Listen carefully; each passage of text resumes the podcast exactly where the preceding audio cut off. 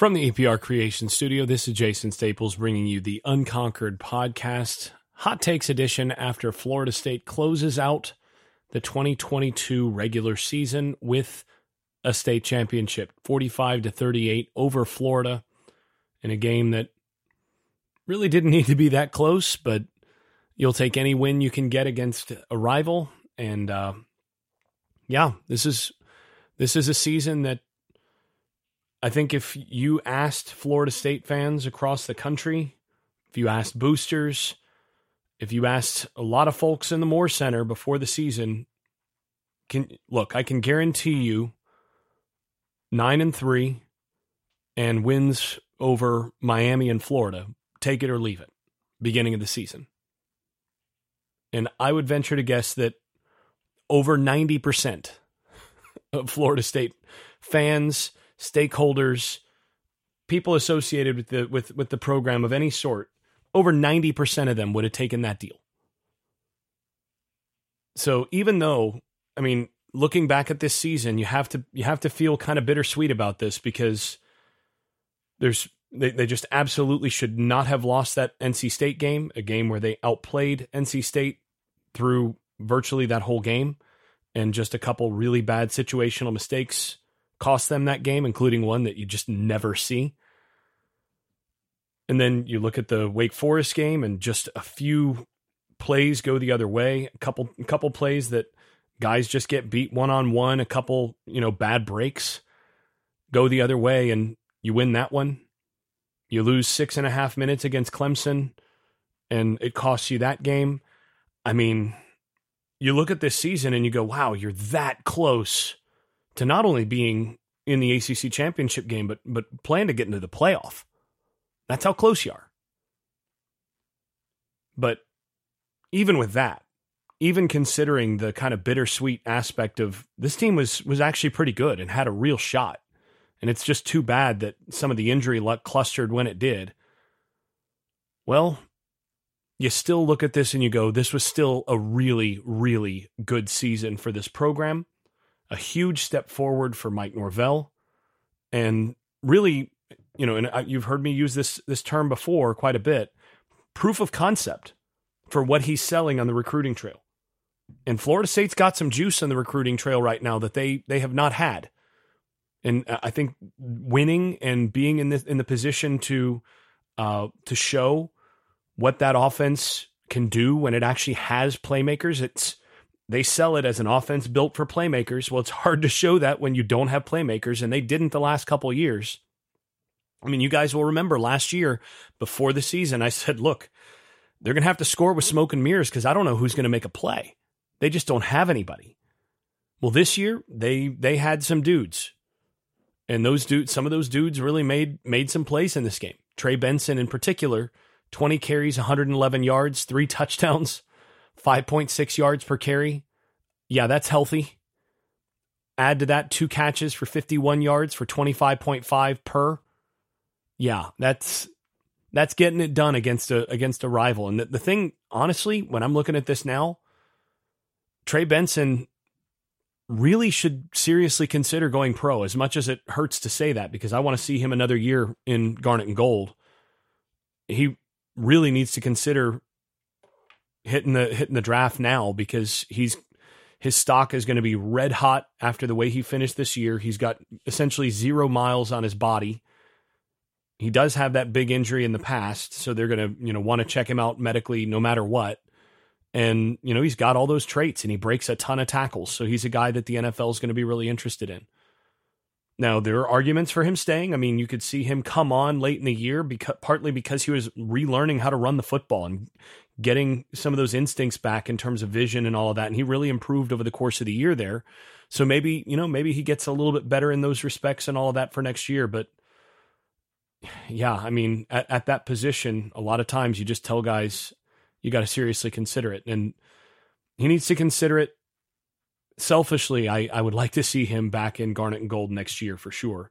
But, uh, but yeah, this huge performance in a rivalry game from, from Trey Benson I, I don't think they win this game if they don't have Trey Benson on the roster. That's the thing. You've got to have those playmakers. On top of that, You had uh, Kentron Poitier, who just put up a three catches for 37 yards, but one really important touchdown where showed the strong hands to go out and get it. Johnny Wilson, only two catches on nine targets, so that's not great. Had a couple drops, also not great, but made one absolutely gigantic, just an enormous third down catch that is a one on one situation, and that's why you brought that guy in. That's why he's on campus, is for that play. And he did it. And that's the difference in the ball game is you've got those guys. So, yeah, I I think that's the thing that now as Norvell is selling this program, you know, they're going to be hitting the the recruiting trail immediately. And of course, this was a big visit weekend as well. This is where you sell to some of those guys that you're that you're talking to and you go, you know, look, when we have players in this offense, we lead the nation in big plays. Do you want to be a guy that is known for hitting home runs? Because we put you in positions where if you can, if you have the ability, you're going to hit a lot of home runs in our offense.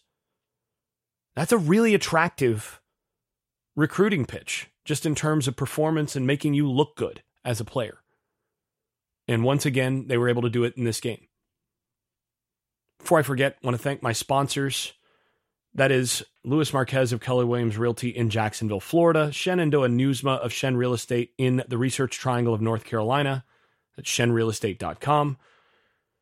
Garage Makeover is the number one garage remodeling company in South Florida. And of course, EPR Creations bringing you the best of internet marketing and website development for an affordable price.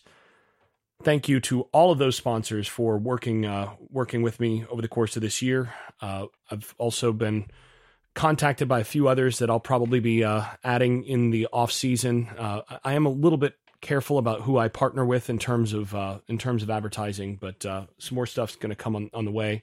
Uh, really appreciate it though for those of you who help make this show possible, and that includes you listeners who tell other people about this show. And uh, all the Patreon subscribers who've been just in- incredibly generous. Some of you have been beyond generous in your support of this program over the years, and I really appreciate that. So, moving to to some discussion of the game, this was uh, this was not a game to watch if you were really a fan of efficient passing. you look at the numbers: Anthony Richardson, nine of twenty-seven for 198 yards, three scores, and, and an interception, thirty-three percent completion percentage. So, yeah, that's um that's not great, but the overall yards per completion 22 yards per completion for uh, for Richardson there, and uh, and seven yards sack adjusted yards per pass attempt. So that's actually not bad in terms of overall, you know, average, but the inability to complete passes through that important stretch, they went without a completion through the entire third quarter into the fourth quarter. Uh, I think it was eight minutes in, in, the second quarter, the last completion until they got well into the fourth quarter. Uh, I think it was three minutes left in the third or in the fourth quarter, somewhere in there, where they finally got a completion there. But uh, early in the game, it was bombs away, and looking at how this game went on, you know, this game did not need to be as close as it was. As I said at the beginning, uh, Florida State defensively came out a bit unprepared. Uh, I thought, and that's not just on in term not not so much schematically. I think schematically they were generally okay, but they made some mistakes at the safety position, at the nickel position, a couple times, where you just look at it and you're like, how can that happen? You've got you know second year guys, third year guys making these just technique, just obvious technique mistakes or, or assignment mistakes that you can't have this late in the season in a rivalry game where you know what you, you've got to know what your assignment is. You've got to know how to execute it. And you got guys just not doing it. The, the perhaps the most obvious example is that I think it was the third touchdown pass is the one to uh, to Pearsall. Well, I guess he had two. Is the second one to Pearsall, where uh, he he just had single coverage with Kevin Knowles. And Knowles just allowed him to run inside there. And I, don't understand here. Uh, like that, that is just baffling to me because you know you're in zero coverage. You know you don't have a deep safety there. So you have to play that inside leverage. You absolutely have to play it inside leverage if he's going to get down the field. You have to squeeze it. If you're going to play outside leverage and try to force it to a robber or something, that's one thing. But you just cannot let him have that inside lane and try to play trail there. You just can't do it. And it's that sort of thing that really has frustrated me from Florida State's secondary at times this year. And and secondary overall was just too inconsistent on the day. I mean, they gave up they gave up too much. They gave up some easy stuff down the field. This was a team we knew coming in. And this is what I talked about on the preview coming in. It's a Florida team that if you force them to execute in the passing game, they're going to have trouble doing it consistently. They don't complete a high percentage of their passes and look, 33% on the on the on the game. What you can't do is just let him line up, play action, bombs away and throw over the top because that guy does throw pretty well there. So you have to take away the big plays. You have to do the thing that Florida State had been really good at all year prevent the big plays, force them to execute in that shorter passing area, and eventually the, the inconsistency, the inaccuracy is going to come out. That's what we knew. And yet in the first half, they just allowed guys just straight behind him. I don't quite understand what was going on there from the from the secondary perspective. And again, this is just basic assignment soundness, uh, assignment, ah, jeez, assignment soundness, and uh, and, and technique. And these are things again. It's just showing up too much in the secondary. There's too much sloppiness. There's too much lack of communication. Too much, uh, too many busts in the secondary, and too many flaws in technique at times for a team that's that's been together and that you've you know got guys in their second third year playing those positions. You just can't have that happen. Can't. So what that means for the future, well, I mean that's the sort of thing that Norvell's going to have to figure out.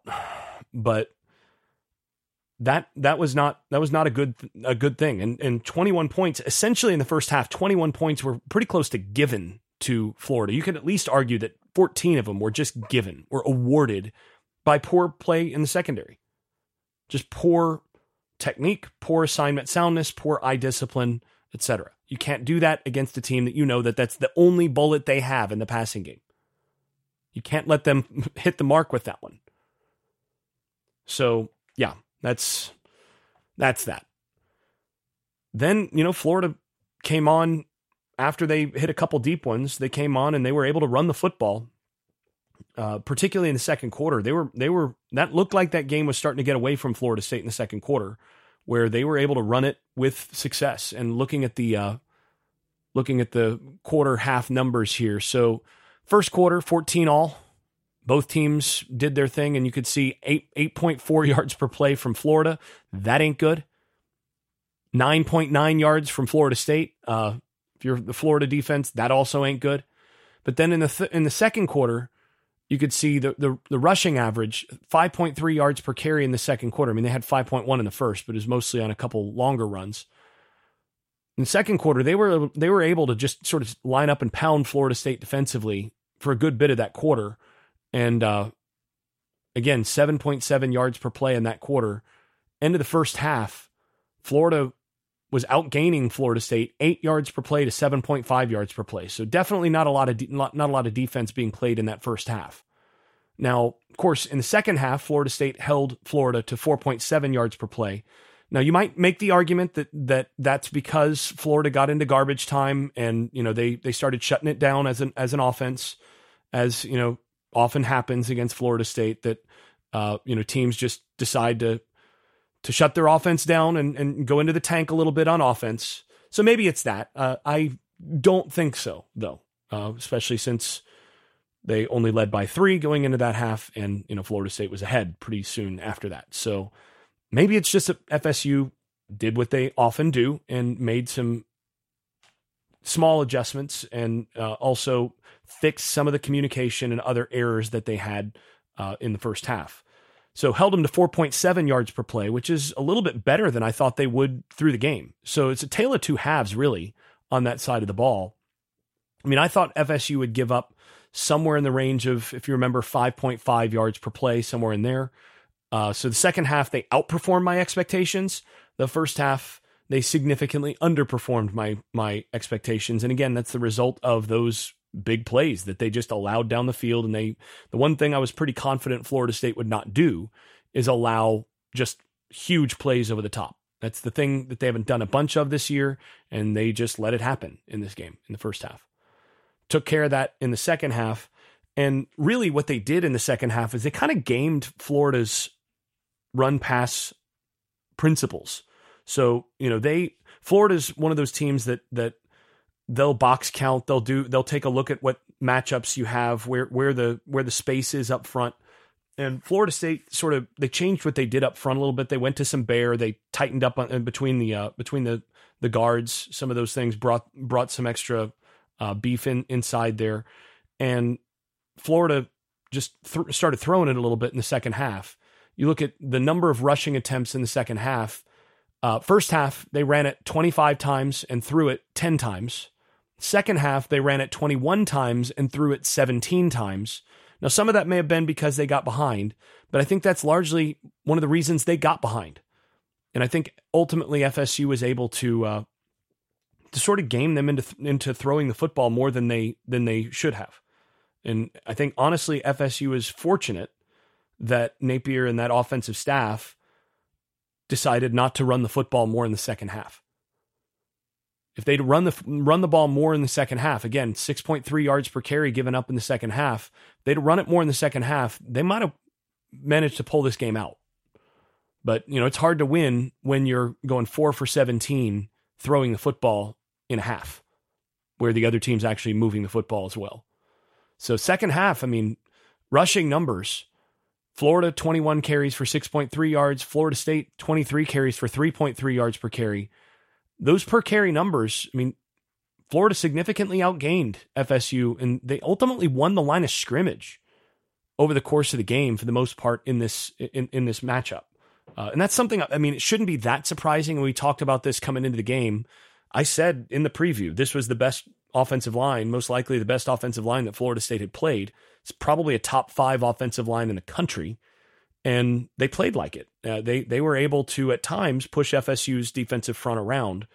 Again, FSU at different points was able to to get enough stops to string to string sufficient stops together to to force some punts and to get Florida's offense off the field. And ultimately, that's what you need to do. They were able to also in the second half get some key uh, calls right where they guessed right. Were able to run blitz or or bring a guy off the edge when when it was play action to cause some problems. So so some of that was also there. Uh, you know, on Florida State's defense taking care of business there. I should mention also that it was very obvious once again when Florida State's backup defensive tackles were on the field. This is just not the same football team when you have Lovett and uh, and Cooper on the sideline. They, they just are not the same defense. And that's something that going into next year, they're going to have to figure out. They are, I mean, Ao is going to be a big, uh, t- that's Ayo Tifase. He's going to be a big contributor on the inside. Like I've said before, he would be the number three defensive tackle on this team right now. I'm confident of that. So coming into next year, he's a guy that needs to step up and fill some shoes. But they they really are going to need to handle. They're going to need to figure out how to improve at that defensive tackle spot going into next year. That's that's one of the big concerns for me going into next year is is really making sure that they have one more difference maker at that defensive tackle spot. They they need to have that and and it probably you probably can't expect that to be a true freshman. They're going to need to have either one of the guys who's currently on the roster really step up and develop and become that guy. Now, I really like Daniel Lyons' potential for one. I think he's a guy that has a chance to to step up and be a guy next year. Another guy, I think this is why they moved Antavius Woody to the defensive tackle spot. I, I think they were look they were assessing what they've got at the offensive line and assessing sort of where they're at on the defensive line and decided, look, we we got to have another guy who might be that kind of athlete, that kind of difference maker with a big thick body on the on the inside in order to to be where we need to be next year. And and I think that's that's got to be a part of that thinking. But they're going to have to find some solutions for that going into next year because they definitely got run on significantly more when those backups were on the field. And uh and yeah, that's that's definitely cause for concern. And and of course, you know, some of these guys will likely sit out the bowl game and start prep for for the NFL. I mean, I think someone like uh, Lovett, for example, that that's a guy that I don't think anybody should begrudge if he sits out the bowl game, right, and starts prepping for the Senior Bowl and getting himself healthier and all of that. And you know, same with Cooper. I mean, you you you don't begrudge those guys for deciding to sit out for the bowl game, and so that's going to mean they're going to have to figure out how to handle life without those guys, perhaps against a pretty good team. Because I think this team, you know, if Clemson manages to make the playoff, and and we'll see what happens this weekend, but it's entirely possible that Clemson makes the playoff. I mean, this team might might wind up in the Orange Bowl. It's not not entirely impossible, but either way, they're they're probably going to wind up getting the number two bid from the from the ACC, and so they'll play a pretty good team, and they're going to have to figure out what they're going to do at that defensive tackle spot uh, for for the bowl game because I I don't really expect Lovett and Cooper to uh, stick it out for the bowl game given you know what's at stake for them moving forward. I mean, I, I think Verse is another guy. I'm curious to see what he does for that. Uh, but again, they're going to have to figure out some things in in that respect. Uh, now, offensively, when you when you look at this game, the offense won the football game. I mean, the defense handled their business in the, in in the in the uh, second half. Again, 4.7 yards per play in the second half that's getting it done defensively. That that's really good against a Florida offense that can be explosive. Uh, they they took away those explosives minus one. You had that one long run from ETN, where again you you had backup defensive tackles on the field, and uh, you know linebacker was uh, communicating at the moment and didn't get a good trigger on duo, and defensive tackles got pushed around. Huge hole. Linebackers not there. Easy touchdown.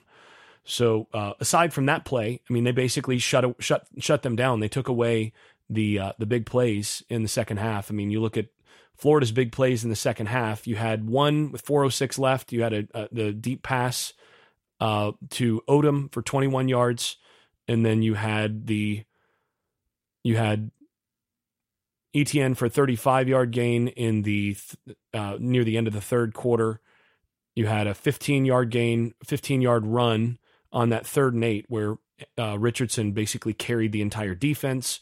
A 15 yard run there and then a 45 yard run by ETN. So you had four big plays in the second half total that you gave up. I mean, that's not terrible. Still, a couple of those weren't good, uh, but pretty big difference. Florida State in the second half had one, two, three, uh, let's see, four, five, six, seven big plays in the second half, and, and and I think that difference ultimately is is the difference in the game.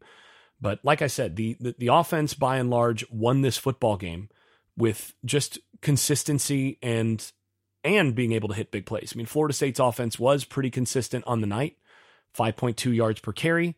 And then you add to that, uh, let's see, in terms of yards per completion, 20.8 yards per completion. Uh, and overall yards per play, 6.7 yards per play on the night. So Florida State actually outgained every one of their opponents on the season in yards per play. That that's pretty rare, and that's something that really good teams tend to do. So 6.7 yards per play, that's almost dead on. I was saying about 6.8 would be the expectation in this game. So it's almost dead on expectation. 6.3 is a good bit more than the 5.5 I expected them to give up. Again, most of that was in the first uh, first first half but you know, 6.7 yards per play. And the thing that maybe was most impressive about Florida State's offensive performance in this is that they stayed so patient when they got down, when you know, it just it seemed like the the game might be just sneaking away from them a little bit. They really stuck with what they do and they were they were patient. They also had a few wrinkles up their sleeve, a little throwback, uh, you know, that that was went for a big play uh, at exactly the right time. They had uh, a couple downfield throws that hit at the right time. Thing is, this game offensively could have been, I think, significantly more impressive because that first half you had I need to go back and look at it again, but I remember at least four drops that were you know first downs, potentially touchdowns. Uh, I think one one potential touchdown and then three potential first downs that were dropped that ended drives and and really kept the offense kind of in quicksand in the first half. And it would have been easy for the offense to just kind of hang its head. And we've seen Florida State teams in the past do that in that kind of in that context. And they kept coming and they kept finding that space. They kept doing what they needed to do, kept chopping wood, and then got a few stops and then got ahead and and put the game away once Florida pulled even once again. So, you know, this was this was really quality play from the offense. And, you know, Jordan Travis deserves a tremendous amount of credit in this game. I mean, even though he was 13 of 30, 43% completion percentage, so that's not the best in this game. Uh, he put the ball in danger a couple times, had one that should have been a pick six, uh, one that probably should have been intercepted along the sideline. So couple turnover worthy throws there, which he hasn't made a bunch of this year, but he had two in this game. So got a little bit lucky with a couple of them, but all in all, made some made some key throws too, and made like I said, it made a few key throws in the first half that should have been caught, and ultimately weren't. So that that completion percentage probably should have been a good bit higher. I mean, probably should have been something like 18 for 30, or you know 19 for 30 instead of 13 for 30, just based on which balls hit hit guys in the hands. But the thing that really stood out in this one was they clearly took the leash off in terms of him running. This was a game where 15 carries for 83 yards, 5.5 yards per carry, and that includes sack yardage. Uh, let's see, they had uh, they had one sack for minus one yards. So again, even the sack that they had on him was a uh, was was not much of a loss because of what he was able to do. And then you had the one play where he's in the backfield and you had four guys had him dead to rights, and somehow he did the Houdini act and escaped and got down for what initially looked like a touchdown. I think it was the right call not to have him in there, and Florida State ended up uh, having Benson score there on the on the flip flip play there. But uh, you know that's, or actually no, the, that was the one that uh, that Travis sort of trotted in uh, the next play there. But um, but yeah, I mean, I mean that that that's a play that's probably going to be on Florida Florida State highlight films in or highlight reels in Tallahassee for you know years to come it's a highlight for the ages. And you know that Houdini act was was on multiple times tonight, and I think you could see in this game how banged up Travis was in that October stretch. In basically those games, he came back and played right away after that injury against uh, against Louisville, and you could see he was just he wasn't moving like this. If you go back and you watch those games, he was not moving like this. It's not just that they weren't letting him run. He was not moving like this in the pocket or when he needed to escape or all that. That level of explosion was just not there through a good portion of the year. He was just surviving. He was hobbling around out there and then in this game you could see he's finally gotten healthy and and he's capable of making guys look silly because he's really explosive once he has all his wheels, and uh, and and that really made a difference in this game. I mean, it was the Florida State running game, 200 plus yards yet again, 227 yards and five touchdowns on the ground for Florida State. That'll do in a rivalry game. That was the difference. Now I should mention, folks will probably complain even in a, in a win here about the about the officiating. Honestly, I thought the officiating was was pretty even overall. Uh, this was a crew that defaulted to letting some stuff go, which is what they tend to do in the SEC. I would prefer that over the ACC's tendency to micromanage games and call a you know a lot of ticky tack stuff. They let stuff go down the down the field in some potential pass interference situations. A couple you know hands graze face masks and they don't call it those sorts of things. They they let they let teams play. And then of course you you know you have you hear might hear the screaming about well what about the pass interference? You know Osweiler and them were they, they were talking about that as a bad call the whole time. They, they were wrong about that. If you go back and you watch that replay, he had his he had the right arm of the receiver pinned. Receiver went to reach for it, couldn't get the arm out. Was a good call. I didn't think so the first two times I watched it. I went back and you know the third time I watched it again, watched a little closer, and went, yeah, I'd have called it too. Um, definitely some calls I would have made differently. I mean, I think they should have called pass interference uh, on the on the uh, pipe play to uh, going down the middle of the field that that Travis overthrew. Toafili got hooked on that play when he uh, when he was going up the field. That was I was actually alerted to that by someone else in text. Uh, got hooked on that play, and that might have scored otherwise, and that's one that you got to call. Uh, so there are a few that that that should have been called in this game. You know, could have called some holds on both both offensive lines, but by and large, they let those guys play, and and I think in general for this kind of game, especially, that's that's the right right approach. Uh, yeah. So in terms of other things, it's going to be really interesting to see how how this pays off. How how nine wins and a chance to stretch it to ten in the bowl game. And again, you get a win in the bowl game, and you're stretching that positive momentum all the way into the off season, and you're going to start talking about. You're, going to get teams people talking about Florida State as a top ten team going into next year if you win your bowl game. And you know the goodwill that that produces in terms of of positive buzz on the on the scouting or on the uh, recruiting trail and just in general when it comes to recruiting potential new members to your staff whether that's support staff or whether you need to replace a, a position coach or two that makes a big difference. And you know i think florida state's in a very healthy place now moving forward uh, because norvell and that that staff have managed to get that that uh, that culture turned, that culture flipped.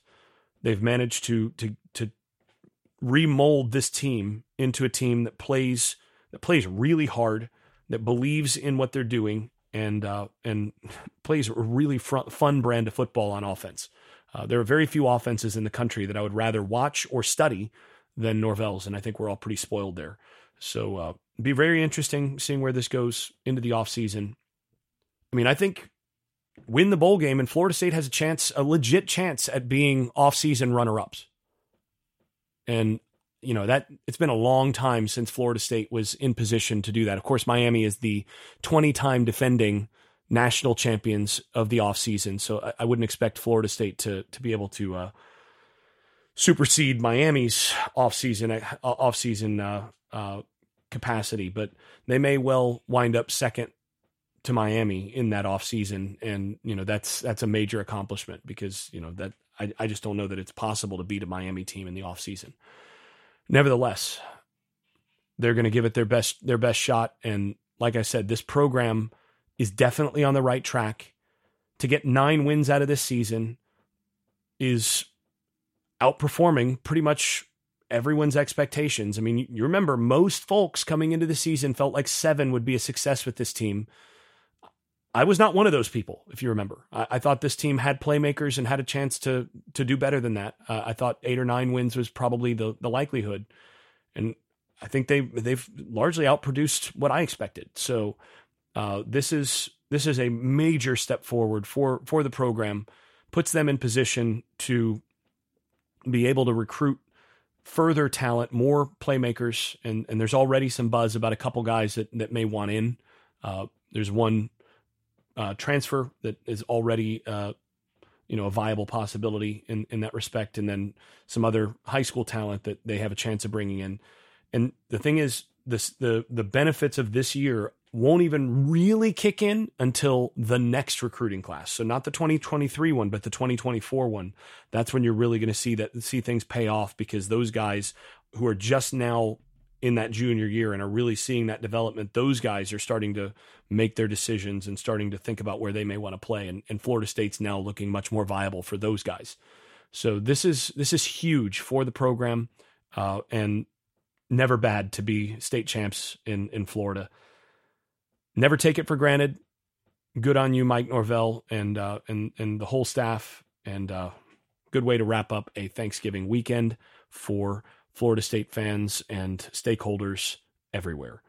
We'll go ahead and wrap there. As always, this has been the Unconquered Podcast. I'm your host, Jason Staples. Thanks for listening. The Unconquered Podcast is brought to you by EPR Creations, Louis Marquez of Keller Williams Realty in Jacksonville, Florida, ShenRealEstate.com in Chapel Hill, North Carolina, Garage Makeovers of Palm Beach and Broward County, and the Unconquered Podcast shop at unconqueredpodcast.com, which features stickers, magnets, and other Seminole gear. Thanks also to those supporters over at Patreon, where I post video analysis and field questions for the podcast from supporters. I'm especially grateful to those above the dynasty level that is, Andrew Garrett, Brian Leininger, Jonathan Kennedy, Lee Caswell, Travis Smith, Tyler Kashishki, Vince Calandra, and Bert Bertoldi. If you've been enjoying this podcast, please leave a five star rating over at Apple Podcasts or wherever you listen to podcasts. Post us on social media and tell a friend. This has been the Unconquered Podcast. I'm your host, Jason Staples. Thanks for listening. I made this.